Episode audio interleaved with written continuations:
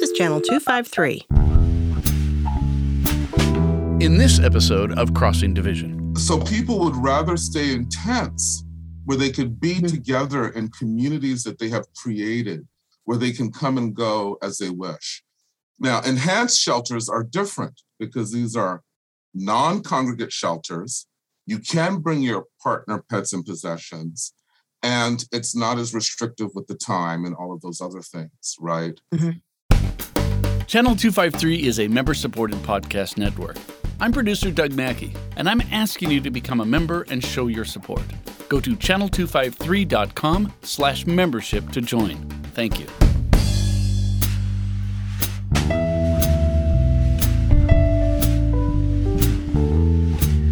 This is Evelyn Lopez. On this episode of Crossing Division, continue our conversations with the three nominees for our newly opened twenty-seventh Legislative District Senate seat. Um, today, I am absolutely delighted to be talking with Doctor Lamont Green, who is our third candidate for this position. Welcome, Doctor Green. Thank you, Evelyn. Glad to be here. And of course, we'd off. Before we started recording, I said, do you want to be called Doctor Green or Lamont? And promptly forgot myself. So I will call you Lamont from this point forward. But uh, Lamont, start by telling me, what's your current job and what school is in your neighborhood? Yes. So so my current job, I have kind of many hats, um, but my my primary job is I'm the director of equity, diversity, and inclusion for a policy nonprofit based out of Boston called Technical Assistance Collaborative. Um, and we do a lot of work for H U D and the Veterans Administration are two of our largest contracts, but we work with communities all across the nation, California, Massachusetts, Texas, uh, you name it. And a lot of the work that I do is around helping communities redesign their systems to be more effective in preventing and ending homelessness. And you know, this is one of the oh. major issues uh, that we have. And so the work that I do is really steeped in developing policy, programming, um, and interventions to better address uh, street homelessness. And we know that when we look at our, our unhoused neighbors, we see multiple system failures.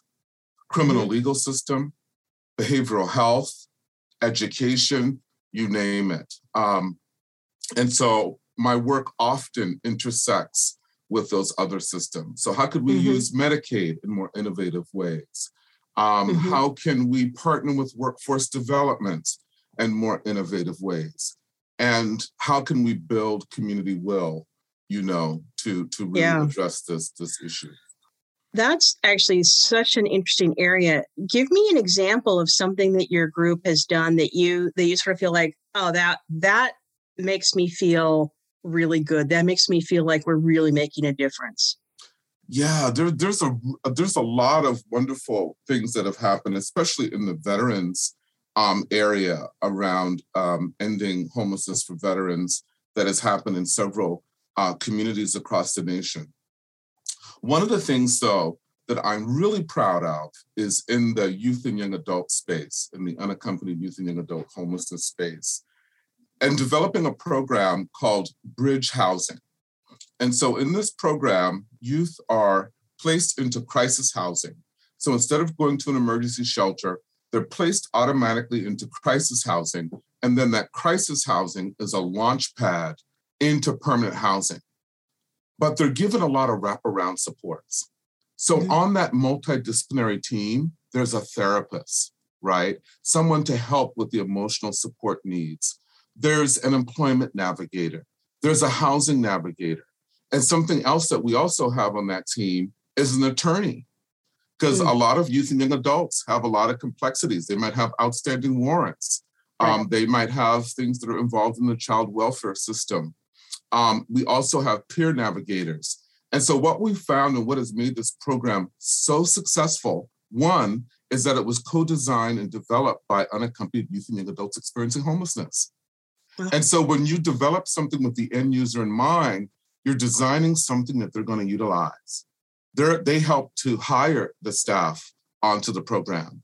And so we just saw tremendous outcomes in getting young people into uh, housing, getting them engaged with emotional supports. Before this program, we had probably fifteen percent engagement in behavioral health supports, and that went up to over ninety percent engagement, right? And so um, there's been a lot of wonderful things that have happened across our nation, and we know what works, right? It's really bringing it to scale.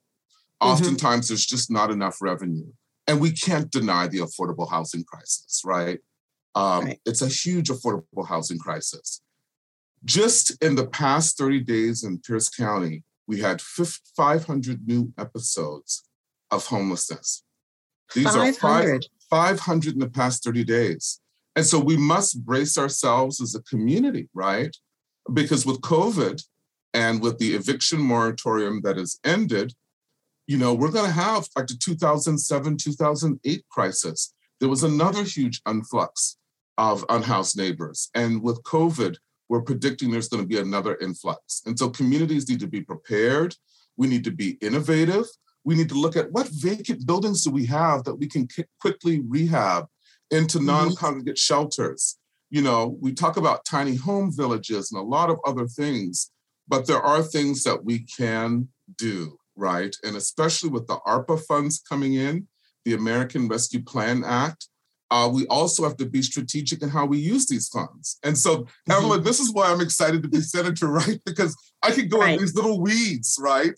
Yeah. Um, and we don't have very many social workers in the legislature. We have lots of attorneys, but not many social workers. And so mm-hmm. I've been at the mm-hmm. ground level, you know, understanding how when policies are implemented, what's happening on the ground level and bringing yeah. that really nuanced and comprehensive lens to it, you know. Mm-hmm. And then your other question was around what school is closest to me. The closest, yeah. uh, U P S, University of Puget Sound. All right. But I went to U W I, Tacoma. That's my... Okay. All right. Very good. Well, where did you live before before you lived in Tacoma? You know, I've lived in Tacoma approximately twenty-five years, and I've always mm-hmm. lived in the twenty-seventh Legislative District. Um, I bought a home in two thousand thirteen here on North twenty-first between Alder and Lawrence. Before that, I was renting a carriage house in North Yakima. And, you know, North Yakima, that's like one of the yeah, most beautiful nice. streets in yeah, Tacoma. Very nice. But I, I couldn't afford one of those homes, but I was renting a carriage house. But um, and then prior to that, I lived in the Miller Apartments on, um, mm. on Tacoma Avenue South. So I've always been right in this yep. walking distance area. I just, just, just love it, you know. Yeah, me. Well, we've been about the same. We we're in the in uh, the Westgate area, and we bought our house here about uh, twenty-two years ago. So yeah, I know exactly what you mean.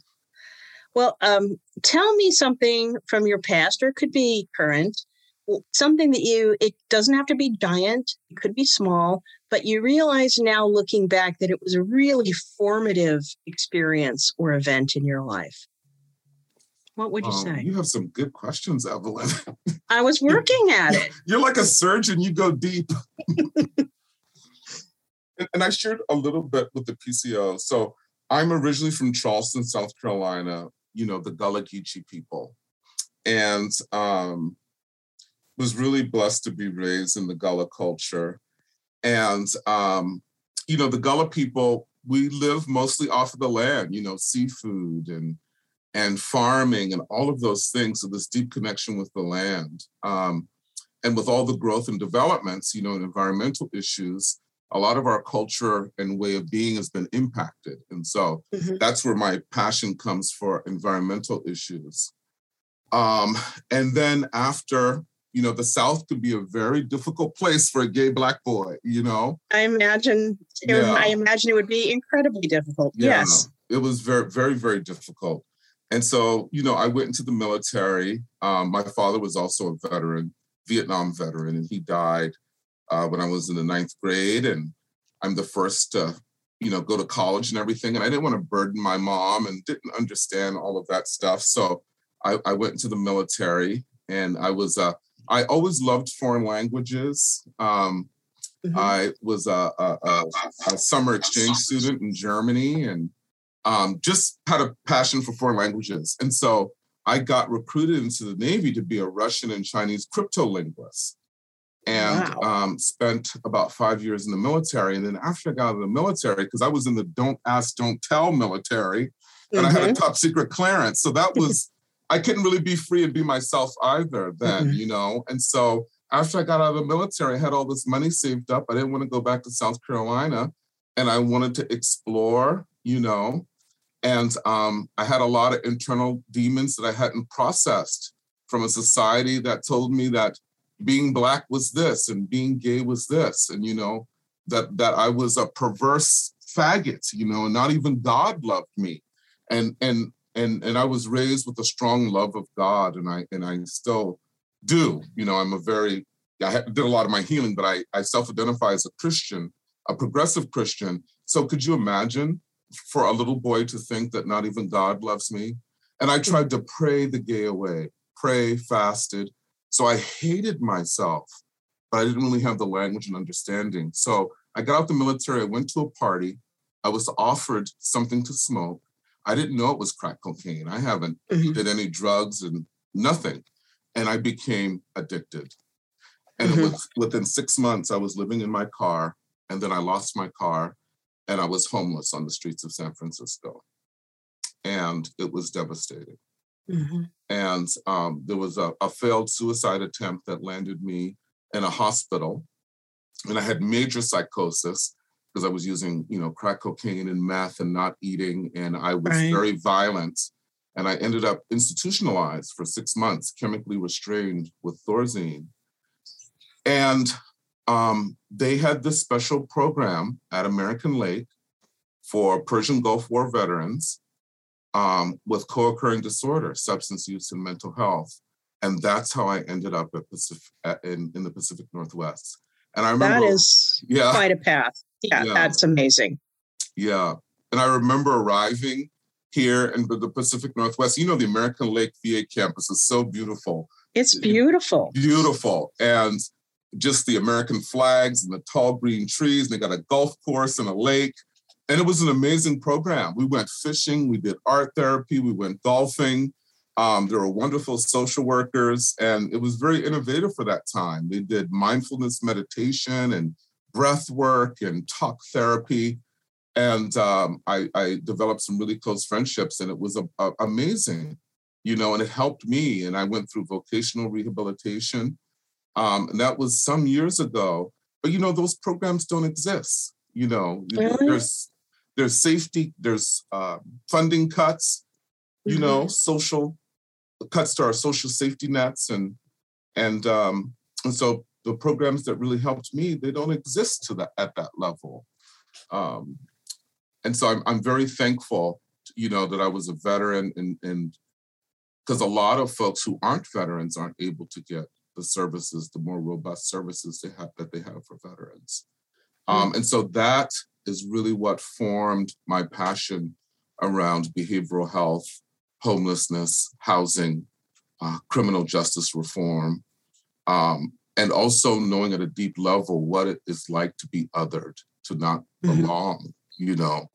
Um, I hated going to high school, you know. Mm-hmm. Uh, there are so many teachers that saved my life, that let me mm-hmm. have lunch with them, you know. And so, um, so yeah, my work... I, my passion really is that how can we build a society where where where people belong and everyone, you know, have opportunities mm-hmm. to achieve their full potential. What was your decision process like? How did you decide, I'm going to go for this open Senate seat? I'm going to jump in and try. Well, you know, I had, to be honest with you, Evelyn, I had no desire. I was like, I'm not the, the the politician type. I, you know, that's not for me. I have too much of a hot, cold personality. I'm I'm I'm actually an introvert. Mm-hmm. I, I, you know, I've become more extroverted because of my work. Um, I'm not good at hobnobbing and those types of things. Um, but there was uh, two community leaders that called me, um, and. Um, And, and you know, to be really honest, uh, Senator Jeannie Darneille called me up. And she says, you know, I really admire your work. And I just was shocked. And she said, are you sitting right. down? And she shared with me why she thought I should do this. Um, and I was just overwhelmed. It brought tears to my eyes, you know, and I, I love Senator Darneille, you know, she was instrumental in a lot of um, the work that happened in Pierce County to address youth homelessness. You know, mm-hmm. her and Lyle Quasim chaired the Blue Ribbon Committee for that work. And um, and then she had me uh, talk to Lyle, and then Lyle Quasim just shared some really beautiful things and really encouraged me. And he says, you know, pray about it, think about it. And so I talked to some uh, close friends of mine, and I said, you know, this is an opportunity to really work upstream. Mm-hmm. And Evelyn, I really felt my ancestors and loved ones who passed on. I thought of my great grandmother, and um, and she used to share with us all the time how when she was picking beans and picking cotton and other things, and she would say, you know, the rain would wet me and the sun would dry me. And I would pray out to the Lord, Lord, please don't let my children nor my children's children have to go through this, you know? And so I felt that in my heart, you know, for my mom, for my dad, for my ancestors, and for all the people in our community, you know, people experiencing homelessness, people who are stigmatized, that, that this would be a symbol and a hope, and to have representation in that way. So, yeah. You know, I, from what I see, I mean, almost regardless of the outcome of this, you are such a shining symbol of all of their hopes and dreams. I mean, that's that's an incredible blessing to have. It burden, is. maybe, maybe a burden too, but. Yeah, no, thank you, Evelyn, for saying that. And, you know, it's but by the grace of God, right? You know, statistically, I should be in prison or dead, you know? And so it's but by the grace of God. And so I'm I'm just really thankful, and it's just so humbling. I mean, the P C Os have been so kind, and um, I've learned so much in this process, and it, it just makes me feel even closer to to our community, you know? Yes, yes. Yeah. So you sort of have touched on this, but what would, you know, when you go into the legislature, they put you on a committee, they try to match your interests with the committee. Um, and you kind of get, you know, it's like before you even know how things work, you're sort of on a path already. Mm-hmm. Um, so with that in mind, what are the sorts of areas that you are, are really determined to focus on? Things that, you know, you may focus on a lot of things, but what are sort of the core things that are really your passion? Yeah, I would say that a lot of the things that Senator Darneille was involved in, um, I definitely, homelessness and housing, most mm-hmm. definitely, you know. Um, I think the work that I've done at the federal and, and, and state and local level, um, you know, would, would fit well with that. Um, behavioral health, mm-hmm. um, you know, I was a clinical social worker. Um, working in the emergency department, working with a lot of poor folks and people that have fallen through the cr- cracks, and especially older adults that are having having some cognitive impairments and don't have family or kids, you know, and living in social isolation. And um, it's just really, you know, our system needs to be strengthened um, for our older adults too, um, that need geriatric and other supports. Um, and also, Uh, areas around uh, criminal justice reform. Um, I've done a lot of work both with Tacoma Police Department when I was working in the Office of Equity and Ri- Equity and Human Rights, and actually, you know, architected Project Peace mm-hmm. um, that really um, is still ongoing and mm-hmm. is a part of the Heal, of, Heal the Heart of Tacoma initiative. Um, and I also did work with the Seattle Police Department, because they were under a consent decree by the mm-hmm. federal government for some, um, you know, citations around aggressive use of force and the such. Um, and so I uh, helped the Seattle Police Department and work in partnership with communities most impacted and redesigning and bringing back the Community Safety Officer Program, which are um, people from within those communities that look like them, um, that are serving a safety officer function, but they don't carry guns. Um, and so that's a really exciting piece that they've brought back. So those are some of the areas that I'm really passionate about. Um, and I also think the Ways and Means is another critical mm-hmm. one, you know, yeah. you know, the money and the resources. The money. And so, yeah. And so yeah. that we are, are, are spending our money effectively on things that are, that are really, um, that are really going to help to improve the life of all Washingtonians. Mm-hmm. Well, let me ask you this, and I hadn't really planned to ask this, but since you mentioned the policing issues, um, one of the things I've also been doing today, working with Doug, is we've been doing a recording, reading through the um, the probable cause um, charging papers on Sheriff Troyer from the A G's office, and also reading through the investigative report on Sheriff Troyer's behavior. Mm-hmm. I, do you do you see some seeds of of um, progress or something that we can build on in a positive way in Tacoma with our policing? I, I feel like our relations are so poor right now between the police and the citizens. I agree, Evelyn. It is really, really poor. Um, and it's such a complicated issue, too, because community safety is very, very important mm. for, for all people, yeah. you know. And, um, but I think that we really need to look at policing in a more refreshed way. Um, I think that the way that, pol- well, first we have to acknowledge that policing in America started with the capture of fugitive slaves, right? Runaway slaves. Um, and so there's been that long history of, of, of abuse there. But I do believe that we can reimagine policing in a way where we go back to this way where the, the police officers are people who come from that community. You know, it's a whole different thing when the, the, the, the police officers, the community safety officers are members of your community.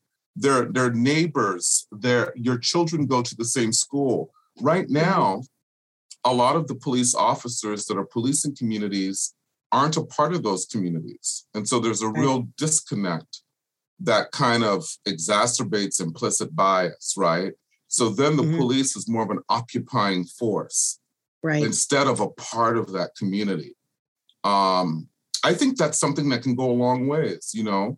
And right now there's a lot of barriers uh, to becoming, for, for, for people of color and other racially marginalized and historically disenfranchised populations to become um, law enforcement officers. You know, mm-hmm. there's like credit scores and right. numerous barriers right. like that. And so— Yeah, there's a whole cycle of, yes. you know, if you don't meet this criteria, you can't get in. But the reason yes. you don't meet this criteria is partly because, you know, you're treated differentially. I mean, right. I, I said for years, I mean, I, I've only been pulled over by the police in Tacoma once for making a U-turn. Right. I mean, have they would not they do they are not interested in me. They are not going to pull me over if I have my if my, you know, tail light is out, it doesn't matter.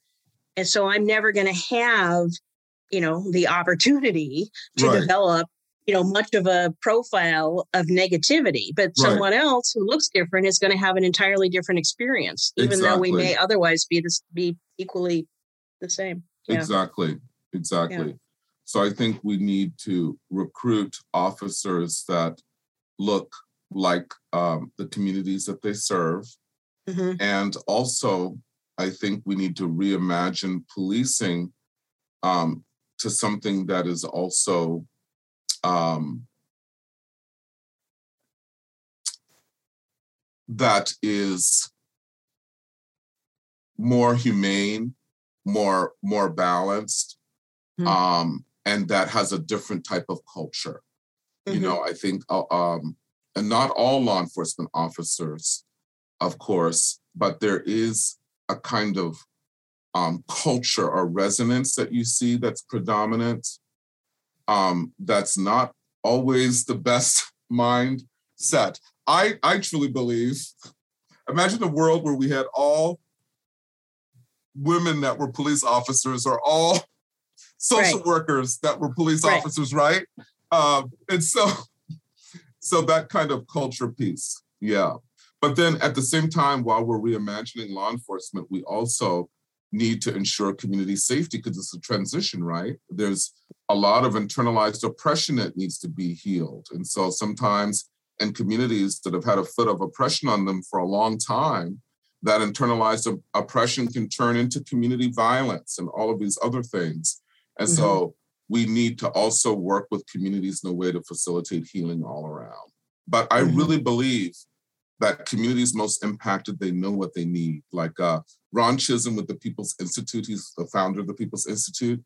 And he has this quote that he always says during the training. And he says, you know, poor people, poor Black people, poor brown people, they don't need programming. They need their power back, you know? Mm-hmm. How can we be liberated gatekeepers in our role and help restore power back to communities instead of, you know, paternalistic saviorism yeah. type approaches? Yeah. Well, you've mentioned uh, conversations with uh, with Jeannie Darneille and with Lyle Quasim. So you've obviously had, um, you know, engagements with the legislative process, and you understand, you know, sort of the give and take of how it works. But are there any, is there anything that worries you about going into the Senate environment? And I, uh, my background of this question is that I never really had had much to do with the legislature until I became the director of the Public Disclosure Commission. And mm-hmm. then I had to go and meet with legislators to try to get bills passed. And it was really unpleasant uh, overall. Mm-hmm. Um, and partly because it made me realize for the first time that there was just, there were other games in play. Um, sometimes petty games of, you know, jealousy and I'm not going to agree to that if my rival is getting credit for it, mm-hmm. which I found very disappointing. Um, Do you have any qualms or or sort of, you know, things that you're sort of trying to figure out as you look at moving into this very political and partisan environment? Yes, I, I think in one aspect, being a fresh new face can play in my favor because I'll be developing those new relationships. Mm-hmm. So I mm-hmm. can kind of play, oh, I'm the new card or, you know, kind of be strategic in that way. Um, something that Lyle said to me that was really impactful. He said, and also Ken Miller said this, Janet Thiessen's husband, one of the P C Os, they mm-hmm. both said, you know, politics is a blood sport, mm-hmm.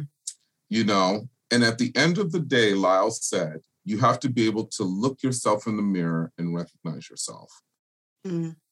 And so I think it's important to have integrity. I think it's important to have values. I think it's important to represent the will of the people. And to be transparent, but also to be a bridge builder and to also be willing to negotiate, but without mm-hmm. compromising to such a degree that, um, you know, you're compromising your values and all of those types of things and betraying the people. Um, but I, I, I really bring a lot of strengths and negotiation um, and working with people. You know, when I was in the military uh, and naval intelligence, actually won an award, uh, the Martin J. Kellogg Department of Defense Award for promoting cross-cultural understanding with uh, Chinese and Russian sh- soldiers. So I think oh. if I can kind of warm the hearts of our enemies, maybe uh, some Republicans or other uh, difficult actors, um, You know, and I think my social work background as a clinical social worker helps with that mm-hmm. as well. Um, I'm, I'm a very empathic person, very intuitive, a good listener, but also mm-hmm. very strategic and, okay. and really a laser focus. Okay, how can we find the win-win? And if we can't mm-hmm. find the win-win, how do we rally our coalition, our supporters and our voters to, to really bring the heat, you know? Mm-hmm. On areas where we mustn't waver, you know. Mm-hmm. Mm-hmm. Yeah. That's that's an excellent, excellent answer. Uh, let's take a short break here, okay. and then we come come back. I want to ask you something about, you know, what are some issues particularly facing Tacoma? Excellent. Thank you. Thank you, Evelyn. Hello, this is Eric Hanberg, host of the Channel two fifty-three podcast, Citizen Tacoma, and a proud Alaska Airlines frequent flyer. Everything in our day-to-day life seems to involve more hassle these days. So it feels good that Alaska Airlines is making something easier. Alaska has made air travel virtually touch-free. Here's the rundown.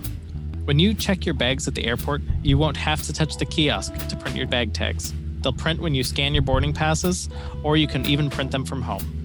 When you board your flight, they can scan your boarding pass from as much as six feet away. Now, the lawyers want me to say that this might not work if the lighting in the terminal is low or if the print quality of your boarding pass isn't great. But still, kudos to Alaska for trying to keep physical distancing at every point of the trip. And don't forget, you can pre-order your meal from your phone or from your computer. You can even put your card on file in case you decide mid-flight to splurge on a local wine or beer. Get your drink without pulling out your card. Now that's the perfect blend of convenience, safety, and temptation.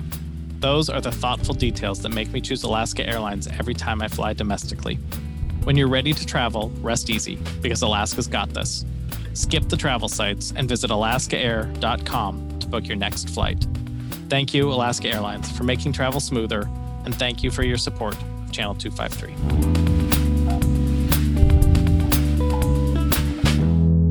Hi, we're back. Before we get back into our discussion with Lamont Green, I want to urge you, if you are not yet a member of Channel two fifty-three, please consider joining us. It's four dollars a month or forty dollars a year. It helps support these podcasts. And let me tell you, I know I've said it before, but these conversations, I think, are crucial in our day and age. We try to talk to people who are doing real things in our city. Um, it allows people to tell their stories in their own words without a filter. And um, let's people have enough time to give you an in-depth answer. And I think that's worth a lot, especially um, in the world we're living in right now. So please join us as a member. So Lamont, tell me, with a Tacoma focus. Mm-hmm.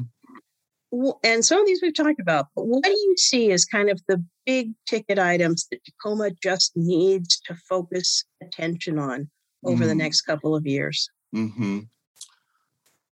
Yes, um, I would say homelessness and housing, mm-hmm. behavioral health, um, building and strengthening relationships around community safety and reimagining law enforcement. Mm-hmm. And of course, our, our response to COVID.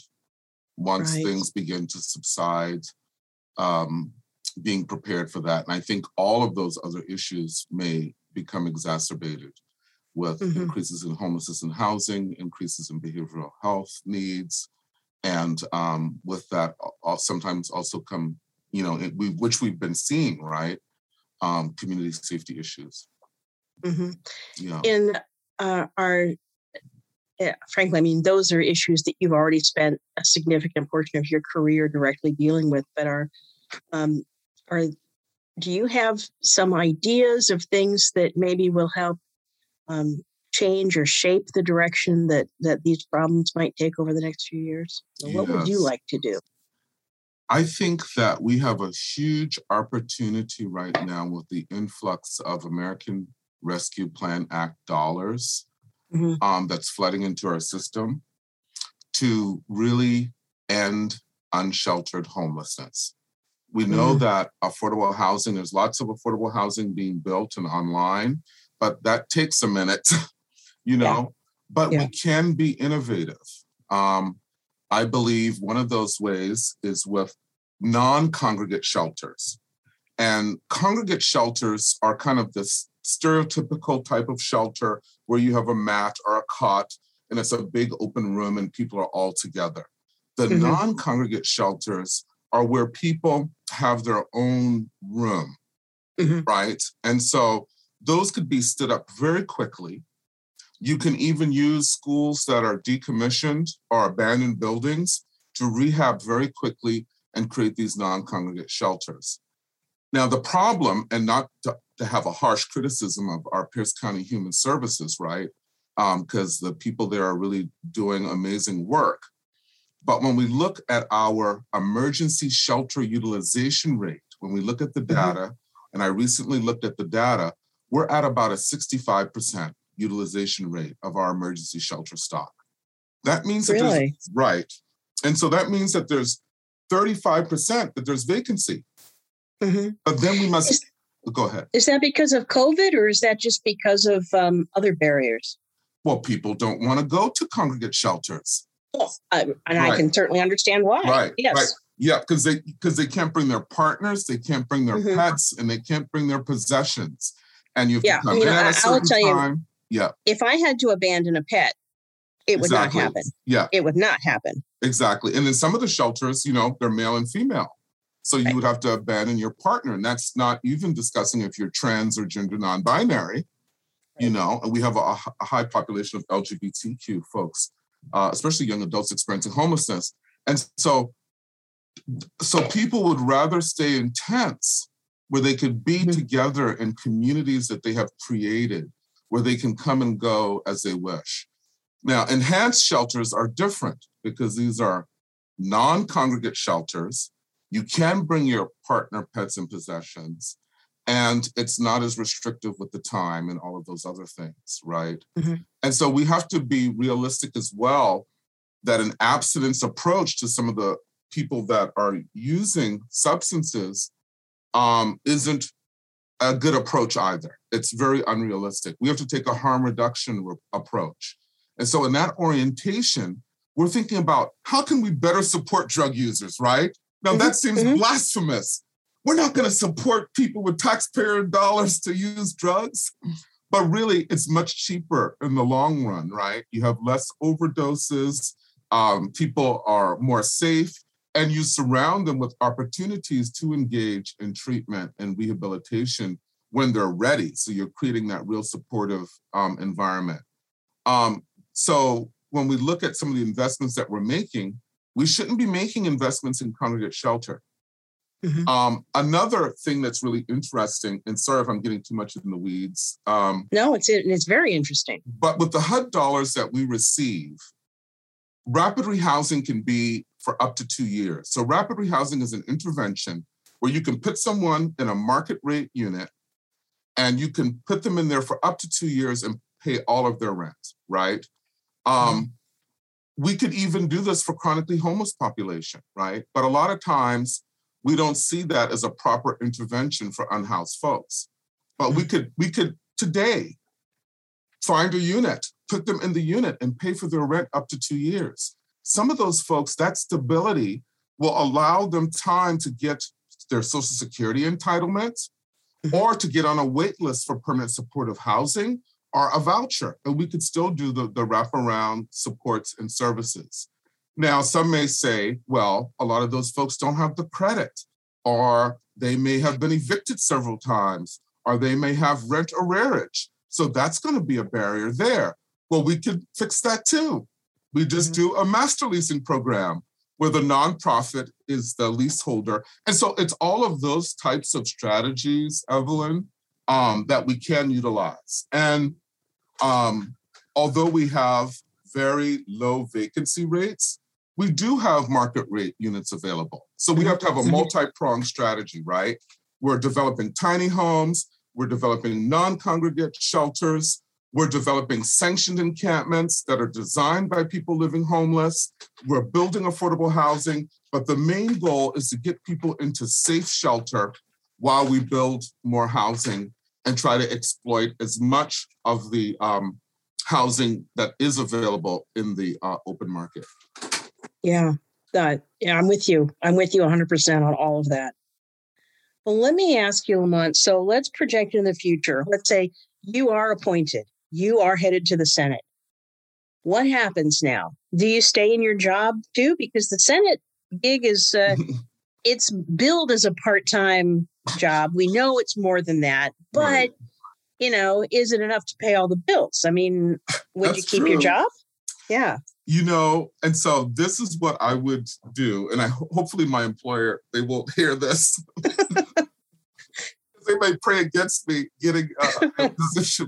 But um, I would most likely quit my job at TAC. And I would um, uh, seek funding to do the work that I'm doing with the, I'm a co-founder of the Washington State Lived Experience Coalition, which is a coalition that was formed by people who are currently experiencing homelessness or who have experienced homelessness. Um, and I know that they would like me to be the executive director of that statewide coalition. I've been working mainly in a largely volunteer capacity. So mm-hmm. I think those two would connect nicely, right? Because we'd be yeah. able to lift up the issues of people on the streets and be able to influence and develop legislation that works. Um, and so I would definitely make some changes because I would need to invest the time and the energy. Um, and, and so, yes, I'm prepared to make some shifts. Um, do you do you feel that you are supported enough, uh, either, you know, family, friends, the community? Do you, do you feel that people are coming together to support you?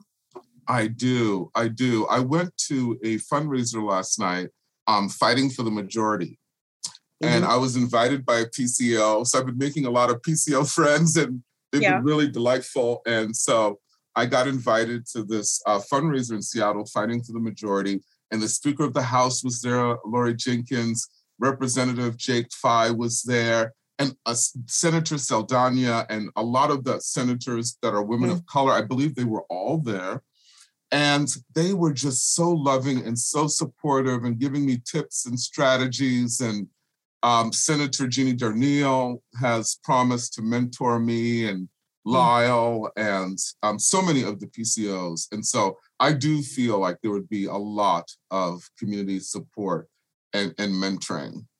Good, good. Yeah. Are you ready? Are you starting to wrap your head around the idea of a campaign next year? I to know. Run to your seat? It, yes, it would have to definitely be launching into campaign mode. Um, yeah, I've been um, talking with a few folks um, and getting some ideas from campaign managers and talking to different people there, um, and really uh, have uh, have a kitchen cabinet of some delightful folks. Um, and so, yes, I've Good. been preparing. Oh, excellent. It's a lot. I mean, mm-hmm. it's it's like you're jumping into a fire. It's a lot, yeah. but it's uh, it's good. Yeah. So we know that the county council is going to meet next Tuesday, November second. Right. And I don't know if they'll make a decision right away or if they'll mull it over. I don't know what right. the plan is. But what's your takeaway from this whole thing? So you've been going in, it's been pretty fast. So about a month of whirlwind activity. Mm-hmm. Looking back, what's your takeaway from all of this? Yeah, well, that's a, another great, Evelyn, you have amazing questions. Um, what is my, what are some of my main takeaways? Well, I, I feel like I have a sense of the issues that are really, really important, at least to the, the P C Os, right? Mm-hmm. Um, yeah. And so the environment, the environment is hugely important, and especially L M G is a hot topic issue. Um, childcare, um, supporting our older adults, Uh, criminal justice reform, um, also labor and workers' rights, and also um, expanding uh, unionization. Um, and of course, community safety and, and, and homelessness and housing, you know? Mm-hmm. And so having a good sense of that. Uh, another um, key takeaway is how close our community is and really how progressive. I didn't have a sense of how You know, I know I live in a wonderful area, mm-hmm. um, and this is again from the P C O lens, right? um, but we, we're in a very awesome legislative district. Yeah. And so I feel so fortunate and blessed, you know, as a gay Black man, to be so welcomed and uplifted. Um, it's almost like this process has been a healing and an intervention for me. Mm-hmm. It's been a kind of interesting type of therapy, right? Because you're putting yourself out there. And I know when they shared that quote in Tacoma News Tribune about me being a form, formerly homeless crack addict, and I was like, oh my God, it's in the paper, right. you know? Right? And I know I share, but I didn't expect that to be in the paper. And so I just had like this, like, oh no, I'm being outed all over again. And then to receive all the love, right? And there are some of my family members who didn't know that particular part of my story, the missing years of Lamont. and, and somehow it ended up on their news feed, like in South Carolina and Texas and New York. Wow. And so I had on Sunday an onrush of family members. Like, why didn't you tell us? I, I mean, I told my sister, you know, yeah. My mom and dad are, are both passed away. So I told my sister, we're pretty close, but they were like, and I didn't know that part. And that makes sense now, the missing years of Lamont. But the love, you know, that, that my family showed me um, made me feel a deeper sense of that I'm okay and I'm enough, you know, that I'm worthy of love. Mm-hmm. Yeah. Well, that's a pretty good takeaway, actually. Yeah. Any final thoughts, Lamont? Anything that we haven't talked about that you were hoping we'd get a chance to, to touch on? I think this one is a really kind of hot topic, or yeah. it's a touchy topic, because yeah. I don't want to seem like I'm playing a race card or anything. No, dude. And and dude, I think that bring it up. I think Yasmin Yasmin is phenomenal. Desiree, mm-hmm. phenomenal, and all of the other candidates. I mean, I never really thought I would make it this far. Mm-hmm. But I do think we have an unusual opportunity when we look at the composition of the Senate, who's missing at the table, mm-hmm. you know? And we don't have any Black men in the Senate. Mm-hmm. And um, when we look at the issues that, you know, Black and brown folks face in Washington, and um, whether it's homelessness, you know, in uh, Pierce County, sixty-five percent of students that are experiencing homelessness are students of color. And the majority mm-hmm. of those are Black, Indigenous, and um, Native Hawaiian, Pacific Islander. And I know for me, when President Obama was president, you mm-hmm. know, and Condoleezza Rice, when I was little, I wouldn't say this now because, you know, some of Condoleezza's stance and she's a Republican, but I right. admired Condoleezza Rice, you know. Mm-hmm. Um, she yeah. stirred my interest in studying foreign language and Russian. And so mm-hmm. representation does matter, you know, mm-hmm. having all those diverse voices. And so we have some missing identities. I don't think we've ever had a gay Black man in the Senate or House of Representatives, no. but I think it's been thirty years. I think Bill Smitherman was the last uh, thirty years ago. Yeah. So I'm not trying to play the politics of identity there, but I, and, and again, I, I think Yasmin and Desiree are so awesome, but I think yeah. that we do have in this opportunity a chance to think about, you know, we talk about using an equity lens, you know, if mm-hmm. we have all these phenomenal candidates, who's missing mm-hmm. that we can mm-hmm. create a more diverse ecosystem in the Senate? You know, I think it's always, I think it's always good to look at this because I'll say from my perspective, two things. One, yes, ideally, our our our governing system is supposed to look like the people who are governed. Mm-hmm. Um, but secondly, here's the thing: people who have lived through experiences, extreme experiences. Um, maybe wonderful experiences, but certainly traumatic experiences, you're going to bring a perception and a thoughtfulness and a strategic approach to problems that someone who has only studied these things intellectually is simply not going to have. Mm. And that means we'll have better policies mm. and better outcomes. And that means stronger state, stronger services for our citizens. We all, regardless of what color mm-hmm. of skin, regardless of our economic background, we will all benefit when we have people who bring all of this additional knowledge into our governing process. So mm. it's it's a win. Mm. It's a win. Thank you, Evelyn. Absolutely. Mm. Okay, Lamont. Well, I am going to be as interested as anyone in what happens next Tuesday.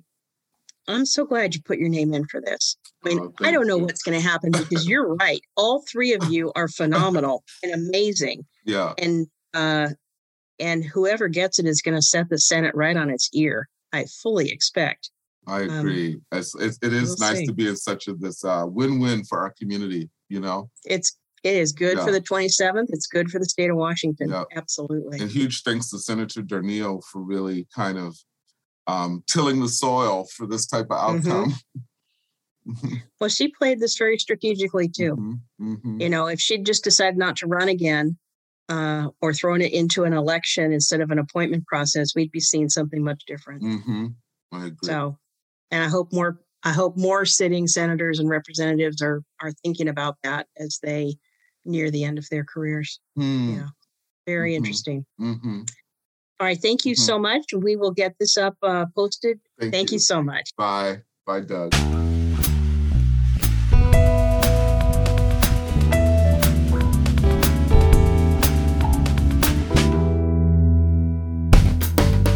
Did you know Channel two fifty-three is member supported? I'm producer Doug Mackey, and I hope you will show your support by going to channel two fifty-three dot com slash membership and join. Thank you. Crossing Division is part of the Channel two fifty-three podcast network. Check out our other shows. Nerd Farmer, Interchangeable White Ladies, We Art Tacoma, Move to Tacoma, Taco Man, Flounders B Team, Citizen Tacoma, What Say You, and Gimme the Mic. This is Channel two fifty-three.